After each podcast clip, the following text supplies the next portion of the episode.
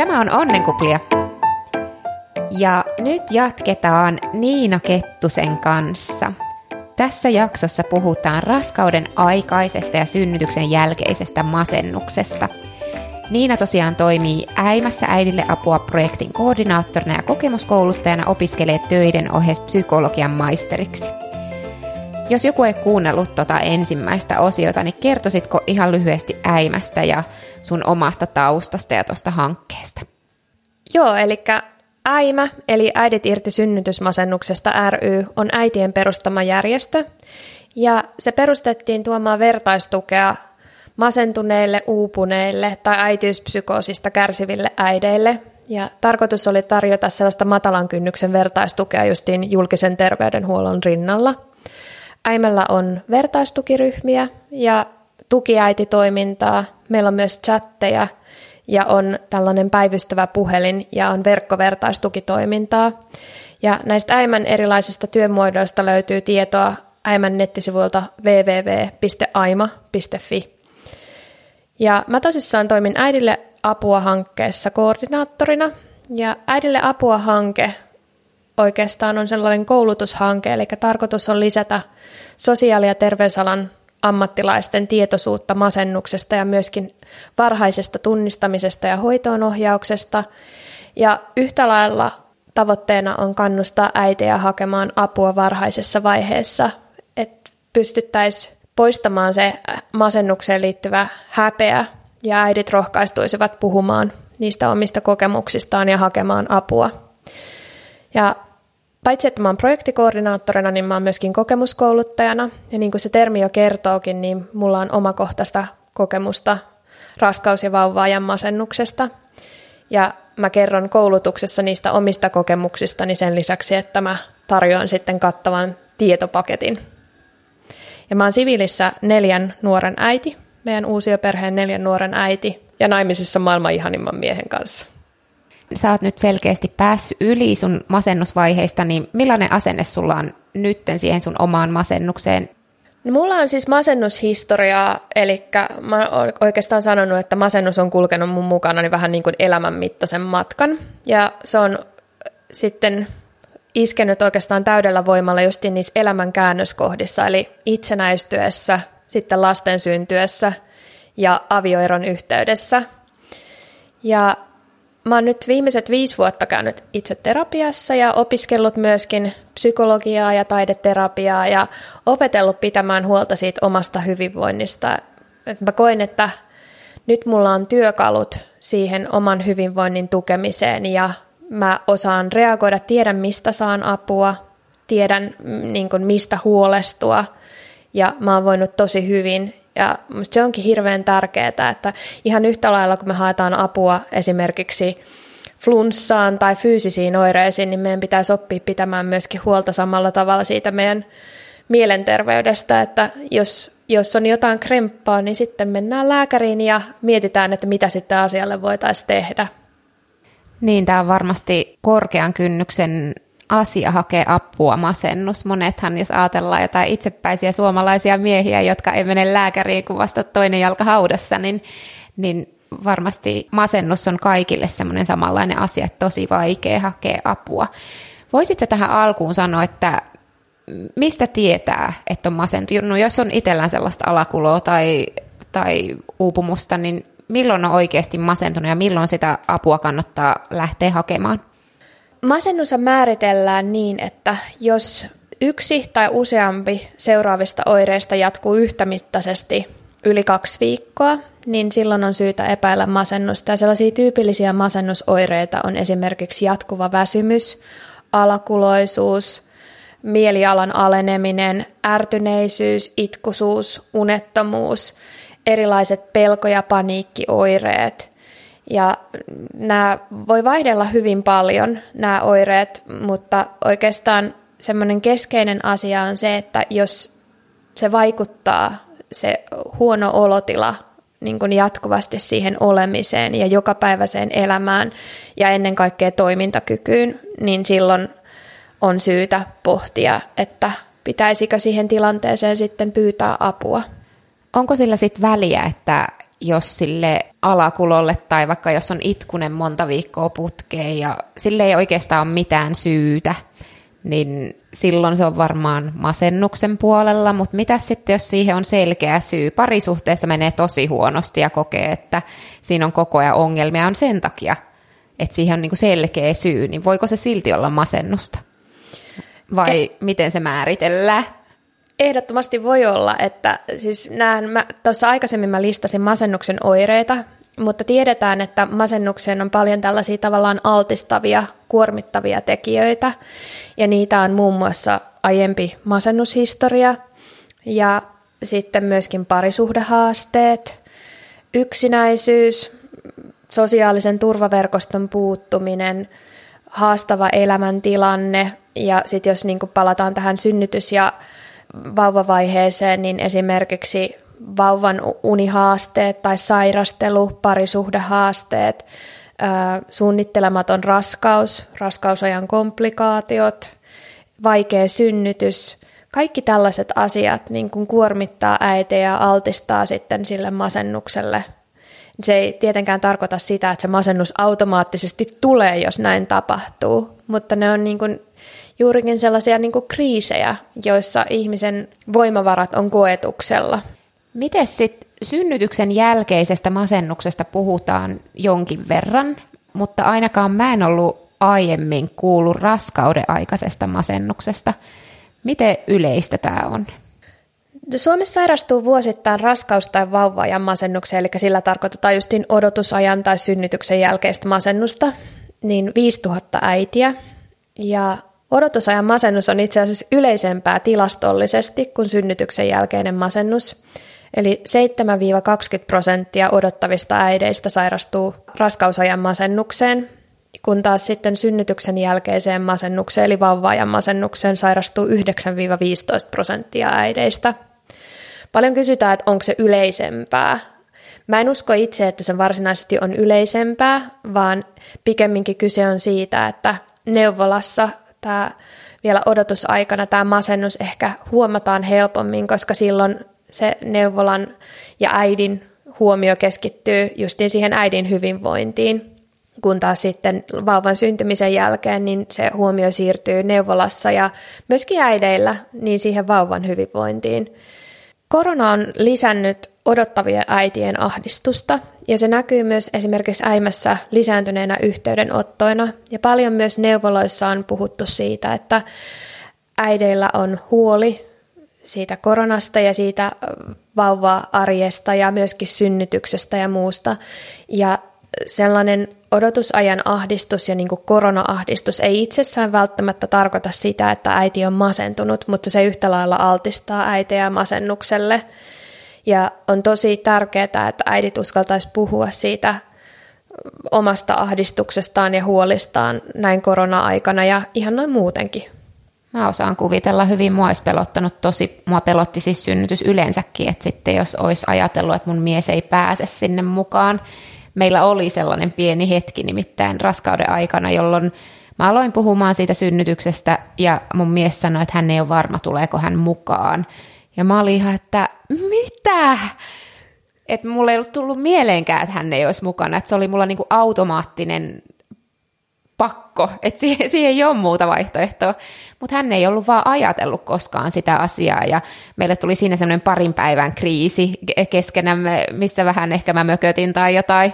Ja, ja tota, hän sitten kyllä mulla sanoi, että jos se on sulle noin tärkeää, että totta kai hän tulee, mutta että hän ei ollut vaan ajatellut sitä asiaa ja sillä tuli se vastaus, mistä mä sitten möksähin vähäksi aikaa raskaana ollessa, mutta mä osaan kuvitella, että se aiheuttaa sellaista pelkoa ja varmasti niin kuin sitä kautta voi aiheuttaa negatiivisempia tunteita.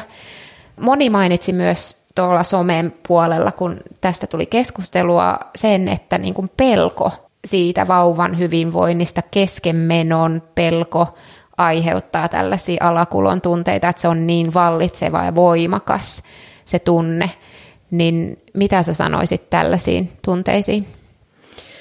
No pelkohan on myöskin semmoinen hyvin kehollinen tunne, että se ei tunnu pelkästään tunteena, vaan se tuntuu niin kuin jatkuvasti jatkuvasti kehossa ja niin kuin semmoinen jatkuva stressi myöskin kuormittaa hirveästi kehoa. Ja kun siihen yhdistetään vielä sit se, että raskaus itsessään on jo hyvin kehollinen kokemus, niin se tuntuu entistä voimakkaampana. Ja mä jo aikaisemmissa jaksoissa puhuinkin siitä, että raskausaika tuo esille monesti sellaisia niin käsittelemättömiä tunteita ja kokemuksia, koska kaikki meidän kokemukset ja tunteet on tallennettuna meidän kehoon. Ja kun kehossa rupeaa tapahtumaan sellaista myllerrystä, niin fyysistä kuin hormonaalista myllerrystä, niin silloin ne sellaiset tukahdetut tunteet tai unohdetut muistot saattaakin yhtäkkiä tulla siinä pintaan. Ja tietenkin myöskin odotusaika herättää paljon ajatuksia siitä tulevasta vanhemmuudesta ja äitiydestä, millainen äiti mä haluan olla ja mikä on mun vanhemmuuden malli. Ja ehkä nykypäivänä paljon on, on sellaista, että kun vanhemmuus on muuttunut niin valtavasti viime vuosikymmeninä, niin ei ehkä välttämättä sit se omien vanhempien tai se oman lapsuuden kodin malli tunnukaan omalta, vaan haluaa sitten olla erilainen vanhempi. Ja siinä kohtaa päästään sitten siihen tilanteeseen tai haasteeseen, että tiedetään mitä ei haluta olla, mutta sitten ei ole välttämättä sellaista kirkasta mallia siitä, että minkälainen vanhempi sitten haluaa olla. Ja se helposti herättää sellaista epävarmuutta siitä tulevasta äitiydestä ja että miten mä nyt pärjään, miten me pärjätään, osaaks mä tämän homman. Ja myöskin sitten äideillä niin kuin aina on haasteena tämä, että miten esimerkiksi työelämä ja äitiys yhdistetään ja semmoiset erilaiset niin kuin puntaroinnit sen suhteen. Ja monia pelottaa myös synnytys, niin kuin aikaisemmin tuossa mainitsitkin, niin synnytys voi olla semmoinen jännittävä paikka. Ja sitten justiin, jos on raskausaikana ollut komplikaatioita, niin sitten se huoli voi varjostaa sitä koko niin kuin odotusaikaa pahimmillaan.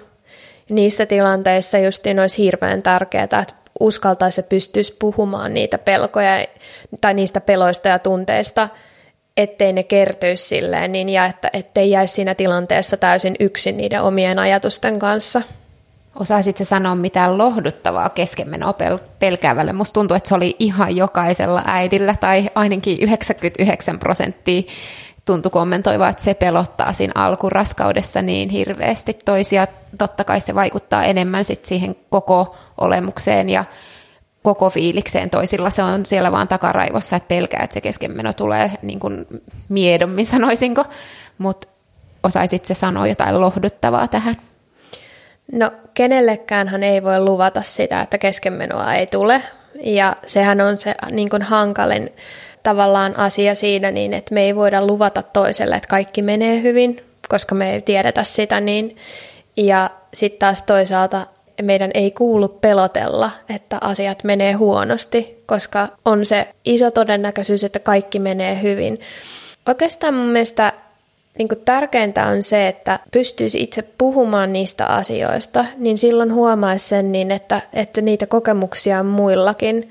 Ja sitten me pystytään, niin kuin, sitä kautta löytyy se yhteys ja se semmoinen ikään kuin tuki siinä tilanteessa, että me ei olla näiden fiilisten kanssa yksin ja me niin kuin tuetaan toinen toisiamme, oli tilanne mikä tahansa, että tapahtui mitä tahansa, niin on, on olemassa se, niin kuin se muiden tuki siinä, niin, koska me vaan voidaan olla toinen toisiamme varten ja niin kuin lähimmäisiä ja tukea. Ja tuollaisissa niin kuin pelko on turha puhua pois. Se ei puhumalla mene pois. Ja sitten taas, niin kuin jos, jos esimerkiksi keskenmeno tapahtuu, niin siihen on hirveän vaikea sanoa mitään sellaista muuta kuin, että mä oon tässä, mä kuuntelen sua, mä oon tosi pahoillani. Et, et niin kun, mitään en keksi sanottavaa, vaan pikemminkin ajattelisin niin, että me ollaan toinen toistemme tukena ja turvana ja tsempataan toisiamme. Kyllä, nämä on monesti vaikeita asioita sanottaa ja tärkeintä varmasti on se, että on vaan siinä läsnä. Sä puhuit jo aiemmista masennuskausista, niin on tullut tällainen kysymys, että jos on ollut elämässä aiemmin masennuskausia, onko todennäköisempää, että masennus uusiutuu raskauden tai vauvavuoden aikana?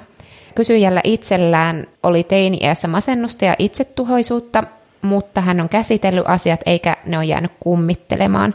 Nyt kymmenen vuotta myöhemmin hän kuitenkin odottaa esikoista ja miettii, että onko mahdollista, että isot hormonaaliset muutokset laukaisee samoja tunteita ja muistoja.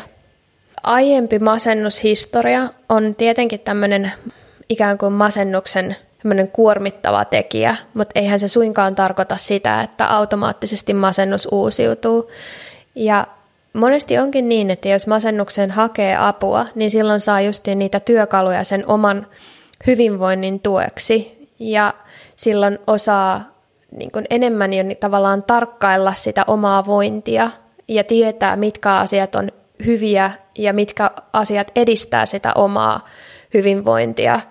Ja se onkin tosi tärkeää, että löytyisi ne, niin kuin, että jos, jos esimerkiksi tulee tilanne, että odotusaikana tai sitten vauva-aikana masentuu, niin kun saa ne työkalut sen tilanteen niin kuin purkamiseksi ja myöskin sen oman hyvinvoinnin tukemiseksi, niin silloin ei ole niin avuton siinä tilanteessa ja silloin myöskin se masennusriski pienenee. Mitä pidempään on niin kuin masentumatta tai mitä pidempään menee siitä ensimmäisestä masennuskaudesta, sitä epätodennäköisempää on, että masentuu uudestaan. Ja tämä johtuu todennäköisesti juuri siitä, että että niin osaa pitää huolta ja osaa tarkkailla sitä omaa vointiaan, että se tilanne ei pääse pahaksi. Mitä vinkkejä sulla on tuohon tarkkailuun? Miten mä osaisin tarkkailla? Mitä mun pitää miettiä silloin, että jos mulla on uupumuksen tunteita, niin mitkä on ne vinkit siihen tarkkailemiseen? Oikeastaan se sellainen että, niin kuin pohdinta, että jos tämä vaikuttaa mun niin kuin jatkuvaan siihen arkeen ja vaikuttaa minun ja ympäristöön, niin silloin se todennäköisesti on jo haitallista. Että semmoinen, että jos tuntuu, että arki on koko ajan niin työlästä ja tuntuu, että, että ei oikein jaksa, ei suoriudu ja toimintakyky tuntuu alenevan, niin silloin on niin syytä pohtia, että mitä mä voisin tehdä voidakseni paremmin. Ja useimmiten me hirveän huonosti pystytään itse itseämme jeesaamaan, vaan siinä justiin, jos saa jotain asiantuntijan vinkkejä, että uskaltaa puhua aiheesta ja saa siihen tilanteeseen tukea, niin monesti ihan muutamalla keskustelukerralla voidaan saada se tilanne puretuksi ja saada sellaisia työkaluja, että pystytään sitten pärjäämään, eikä se esimerkiksi se uupumus etene masennukseksi. Sä oot nyt muutamaan kertaan maininnut nuo työkalut, niin mitä ne yleiset työkalut on? Tai onko jotain tiettyjä tilanteita, milloin kannattaa käyttää jotain tiettyä työkalua? No nehän on hirveän yksilöllisiä, koska niin kun masennus ja uupumuskin, ne, ne vaihtelee niin kuin lievästä hyvinkin vaikeisiin.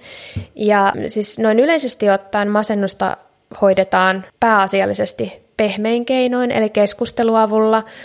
Voi olla esimerkiksi psykiatrinen sairaanhoitaja, jota tapaa, tai sitten on erilaisia vertaistukiryhmiä ja chatteja ja sellaista niin keskusteluapua ja tukea. Ja jos tilanne on huono, niin silloin voidaan sitten harkita lääkehoitoa ja Kela myöskin tarjoaa pitkäaikaista yksilöterapiaa tai ryhmäterapiaa tarvittaessa. Mutta oikeastaan ne perusasiat, jotka vaikuttaa eniten meidän hyvinvointiin, on ihan nämä, niin nämä mielenterveyden käden viisi elementtiä. Eli siellä on lepo ja uni, että me palaudutaan ja pidetään huolta siitä niin, että meillä on hyvä rytmi, että se väsymys ei pääse liialliseksi. Ja sitten myöskin ravinto on hirveän tärkeää, että syödään oikein. Ja liikunta, oli se sitten sellaista kävelyä tai mitä tahansa muuta, niin semmoinen säännöllinen liikunta edesauttaa mielenterveyttä. Ja sitten myöskin sosiaaliset suhteet on tärkeitä, että meillä on merkityksellisiä ihmissuhteita eikä olla yksin. Ja sitten myöskin semmoinen mielekäs tekeminen, harrasteet, mitä tahansa semmoinen, mikä tuottaa itselle iloa, niin ne on tärkeitä – ja terapiassahan sitten ihan käydään läpi sellaisia erilaisia asioita ja terapeutti pystyy ehdottamaan sellaisia erilaisia toimintamalleja ja niistä sitten voi miettiä, että mikä toimii omalla kohdallaan parhaiten. Miten sitten mä kysyin tuolla somen puolella, tämähän nyt on mun somekysely, eli ei mikään yleinen THLn tietojuttu, mutta mulle tuli lähemmäs sata vastausta masentuneilta äideiltä, ja, tai ketkä on kokenut tai kella on diagnosoitu masennus. Ja noin yksi kolmasosa heistä sanoi, että he eivät pyytäneet apua, he eivät halunneet apua, että he halusivat pärjätä yksin. Ja joku sanoi, että hän olisi kokenut, että hän on jotenkin huono äiti, jos hän joutuu pyytämään apua, että hän halusi selvitä yksin. Sitten yksi kolmas osa sanoi, että he ei tiennyt oikein, mistä pyytää apua, tai sitten he oli pyytänyt apua, mutta he ei ollut saanut sitä, mitä he olivat pyytäneet. Ja sitten yksi kolmas osa oli näitä, jotka sanoi, että heillä on diagnosoitu ja he on saanut tai saa parhaillaan siihen apua. Niin, niin mitä voi tehdä itse, jos epäilee masennusta? Tosiaan masennus on aika huonosti tunnistettu sairaus, raskaus- tai vauvaajan masennus, eli ainoastaan 10 prosenttia masentuneista äideistä saa asianmukaista hoitoa THLn tutkimusten mukaan. Se siis tarkoittaa, että suurin osa äideistä, jotka itse kokee kärsivänsä masennusoireista, on siinä tilanteessa yksin ja ilman tukea. Ja se on musta tosi surullista. Ja masennukseen myös liittyy tosi paljon häpeää, eli 70 prosenttia masennuspotilaista salaa oireensa juurikin leimautumisen pelossa. Äidit pelkää huonoksi äidiksi leimautumista ja myöskin lasten menettämistä. Ja olisi tosi tärkeää ymmärtää se, että huono olo ei tee kenestäkään huonoa vanhempaa. Ja pitäisi rohkaistua puhumaan asioista ja hakemaan apua, koska siinä ei ole mitään hävettävää. Asioista voi puhua neuvolassa. Ja asia, jota mä aina korostan on se, että jokaisella on oikeus saada tukea siinä tilanteessa. Ja on tosi surullista kuulla äideiltä, että he eivät saa apua. Ja jos tällainen on tilanne, niin silloin mä toivoisin, että esimerkiksi puoliso tai ystävä tai joku, joka jaksaa tsempata siinä tilanteessa, voisi sitten olla äidin tukena vaatimassa sitä tukea ja apua, ettei se tilanne pahene. Äimällä myöskin toimii vapaaehtoistyön koordinaattori Heli Mikkola, joka voi sitten esimerkiksi tukiäitejä etsiä tarvittaessa ja tukiäidit voi olla sitten äidin tukena siinä selvittelytilanteessa. Hirveästi kuulee tota noin, että äidit ei puhu masennuksestaan. En puhunut minäkään, enkä koskaan saanut apua, koska multa ei koskaan kukaan kysynyt, miten mä voin. Ja sen vuoksi mä en osannut itse ottaa sitä asiaa puheeksi. Mä ajattelen, että kai tämä sitten kuuluu jotenkin tähän vauva-arkeen. Ja ehkä se isoin haaste on just se, että kun voi huonosti tai on sellainen alavireinen, masentunut, alakuloinen, uupunut olo, niin siihen huono-olosuuteen tottuu. Eikä oikeastaan enää edes muista, että millaista arki oli ennen sitä. Ja sen vuoksi olisi tosi tärkeää, että se lapsiperheiden tukiverkosto, oli se sitten puoliso tai, tai päiväkodin työntekijät tai neuvolatyöntekijät, että he jatkuvasti niin tarkkailisivat sitä äidin vointia ja kysyis, että miten sä voit, miten sä jaksat. Se ei tarvi olla semmoinen töksähdys, että oleks sä masentunut, vaan ihan yksinkertaisesti, miten sinä voit niin silloin on aina se mahdollisuus ottaa se asia puheeksi. Monesti se on helpompaa, kun joku toinen tekee sen aloitteen, niin sitten se jotenkin se, siitä se sitten se keskustelu aukeaa. Itse asiassa joku laittokin kysymyksen, että miten auttaa ystävä äitiä, joka ei välttämättä kehtaa pyytää apua? No ketään hän ei voi auttaa väkisin. Me voidaan ainoastaan viestiä sitä, että apua on tarjolla tai tukea on tarjolla ja että me välitetään ja että äidit ei joudu olemaan siinä tilanteessa yksin. Monesti se itse asiassa se avun, tai oikeastaan se tieto siitä avun olemassaolosta on melkeinpä tärkeämpää kuin se varsinainen apu. Eli kun äidit tietää sen niin, että musta välitetään ja että mä voin puhua toiselle tarvittaessa – niin se jo helpottaa sitä tilannetta ihan hirveästi. Eikä kannata niin kuin lannistua siitä, että jos toinen ei tartu siihen, vaan aina säännöllisin väliajoin vaan niin kuin kysyä just sitä, että miten sä voit. Ja että jos on jotain, mistä sä haluat puhua, niin sä voit aina kääntyä mun puoleen, että mä oon, mä oon sun tukena, jos sä haluat sitä. Mistä sitten tunnistaa masennuksen ystävällä, että jos epäilee, että nyt on jotain vialla tai että, että onkohan mun ystävä masentunut, niin onko jotain sellaisia merkkejä vai onko se vaan yksinkertaisesti sellainen, että jos tuntee, että nyt on jotain outoa, niin silloin pitäisi aina reagoida. Varmaan vastasi itsekin siihen kysymykseen nyt. No paljonhan on sellaista, että, että jos esimerkiksi tietää, että vaikka ystävällä on se vauva-arki rankkaa, että vauva nukkuu huonosti tai sitten on jotain muita haasteita, koliikkia, ruoka-aineallergioita tai sitten siellä on vaikkapa uhmaikää tai mitä tahansa muuta, niin ne on sellaisia kuormittavia tekijöitä, jotka me, me kaikki tiedetään, että ne vaikuttaa hirveästi siihen hyvinvointiin ja siihen omaan jaksamiseen, niin silloin voi niin kuin aina säännöllisin väliajoin kysyä vaikkapa, että miten sä voit, saako jostain apua tarvittaessa, että kuka sua jeesaa tai näin päin pois. Toinen semmoinen merkittävä tekijä on se, että jos huomaa, että se toimintakyky alenee ja on sellaista ihan selkeää itkusuutta tai alakuloisuutta, niin ne on sellaisia niin kuin mielialan vaihtelun merkkejä, ja jos ne jatkuu pidemmän aikaa, niin niihin on, tai niistä voi sitten ihan yhtä lailla, ei, ei tosissaan tarvitse töksäyttää sitä, että oletko masentunut, vaan voi sitten kysyä, että onko kaikki ok. Tuo olisi varmaan hyvä kysymys kaikille meille ihan niin kuin muussakin elämässä, että vaikka ei epäilisi sitä masennusta, niin voi kysyä ja tarjota sitä omaa läsnäoloa ja apua. Sä oot tainnut tähän kyllä jo vastata, mutta tällainen kysymys tulee, että luulen jo selättäneeni pahimman vaiheen, mutta itsellä ainakin oli vaikeinta, kun asiasta olisi halunnut puhua, mutta asian ottaminen esille neuvolassa oli liian vaikeaa mistä kaikkialta voisi saada tukea ja apua matalalla kynnyksellä ja anonyymisti, niin siihen sä oot vastannut, että äima, mutta onko sulla vielä jotain kommenttia tähän?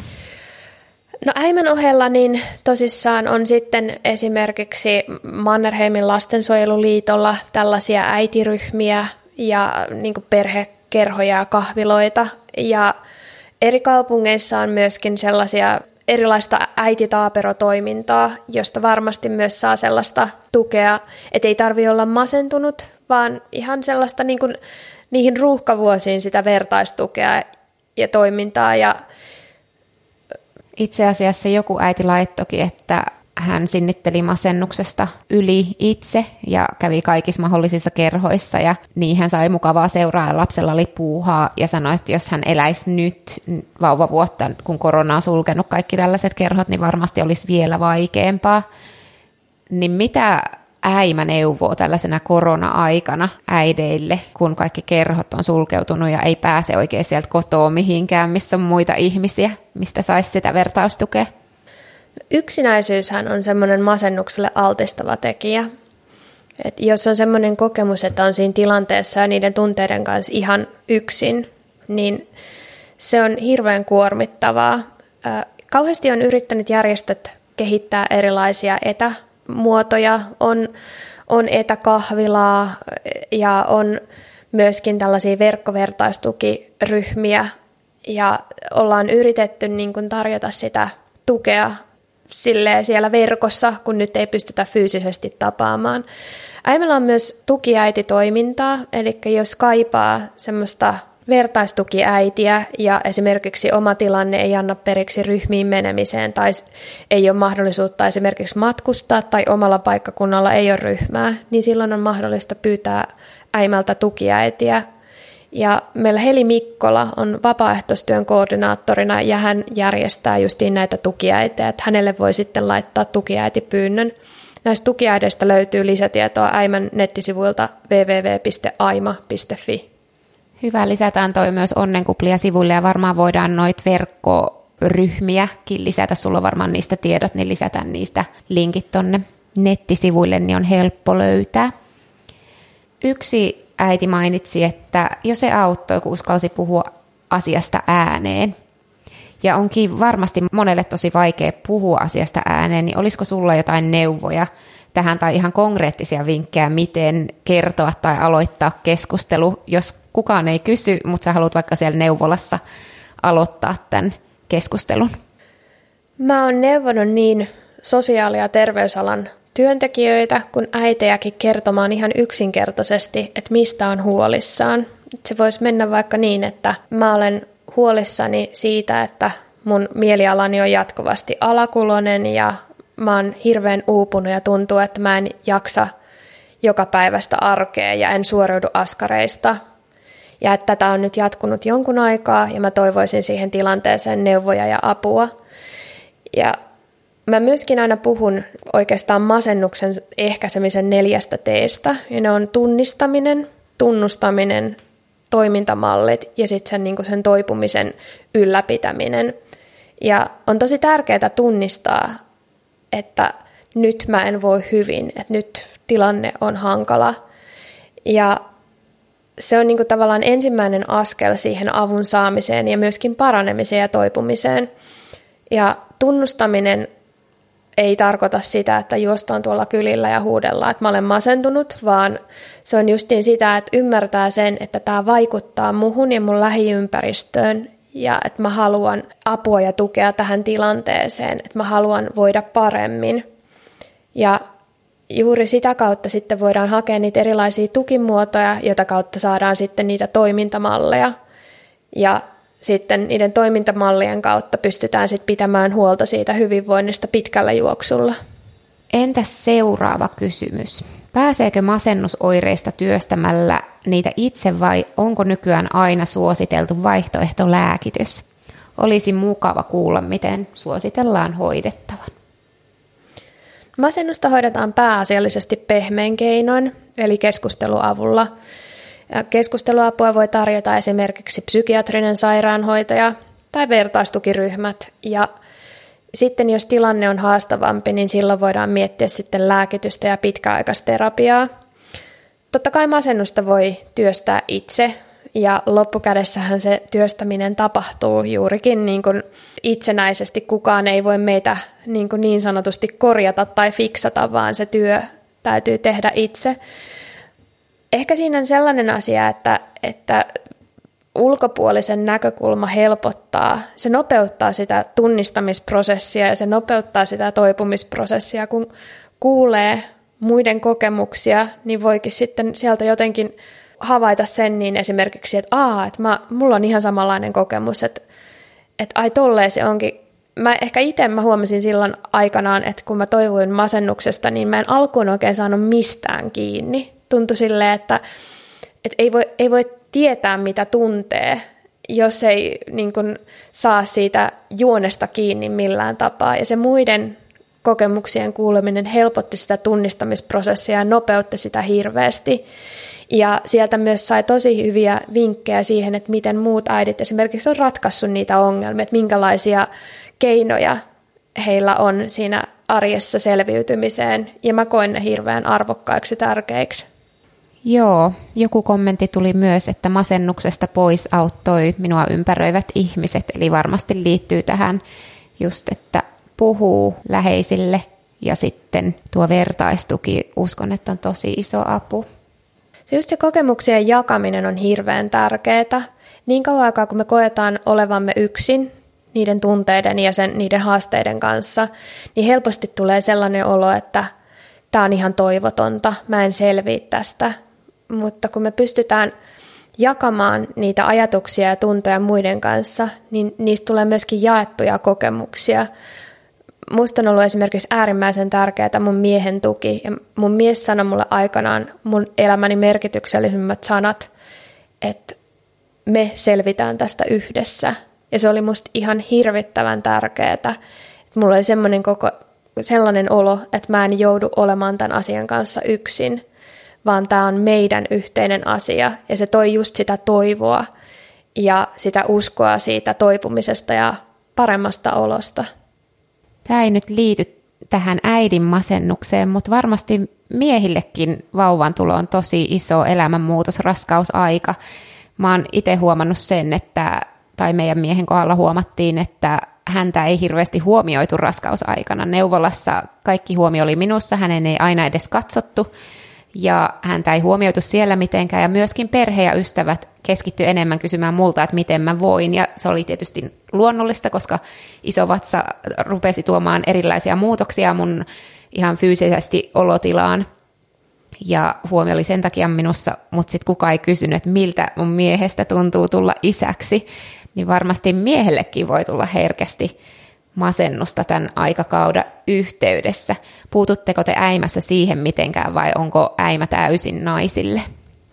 No, äimä on ainoa järjestö, joka tarjoaa niin kuin, tai tekee mielenterveystoimintaa yksin äideille. mutta se ei kuitenkaan tarkoita sitä niin, että, että me suljetaan isät tai perheet tai puolisot kokonaan pois, vaan meillä on tuki-isä-toimintaa, eli meillä voi ihan yhtä lailla pyytää tuki-isää ja Heli Mikkola, meidän vapaaehtoistyön koordinaattori, hoitaa nämä tuki-isäpyynnöt. Ja myöskin pyritään huomioimaan perheitä kokonaisvaltaisesti, että on parisuhde viikonloppuja ja on myöskin perhetoimintaa. Me lähdetään siitä ajatuksesta, että kun äiti voi hyvin, koko perhe voi hyvin, silloin tuetaan koko perheen hyvinvointia, silloin tuetaan parisuhdetta, silloin tuetaan varhaista kiintymyssuhdetta ja tuetaan myöskin niitä lapsia.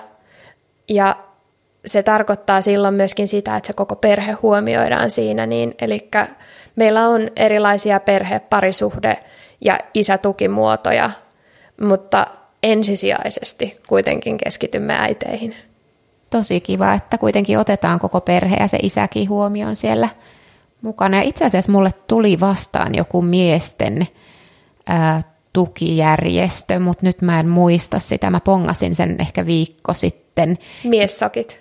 Miessakit Joo, niin tekee oli. isätoimintaa kanssa.